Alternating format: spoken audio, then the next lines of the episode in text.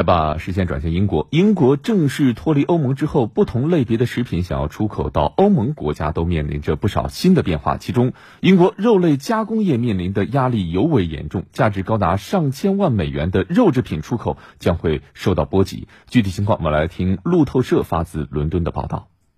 由于饮食习惯相同，不少欧盟国家的人会选择购买英国生产的肉制品，其中英式香肠就广受欢迎。但是，根据现行规定，欧洲人将很难买到他们原本常见的英式香肠了。新规定下，冰鲜牛肉、家禽以及未经高温消毒的奶制品都被禁止直接运往及出口到欧盟，而英国香肠也只能在冷冻的条件下进行出口。此外，任何肉制品想要出口到欧盟，英国商家都必须向海关提交产品出口健康证明，每张证明需有兽医的签字和盖章。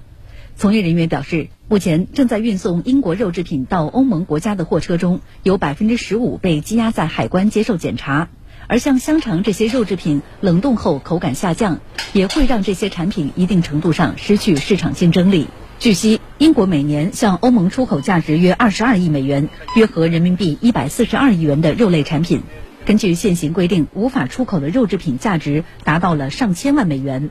目前，英国肉类生产商协会希望英国政府与欧盟就出口生香肠等其他肉类制品进行谈判，但分析人士表示，短时间内双方很难达成共识。与此同时，相较英国肉制品企业面临的压力，欧盟企业目前向英国出口肉制品只需要提交简单的报关文件。英国对欧盟肉制品的具体进口细则将在今年七月才出台。但是，为了缓解可能增加的成本，一些英国食品批发商也不得不将这些费用转嫁给消费者。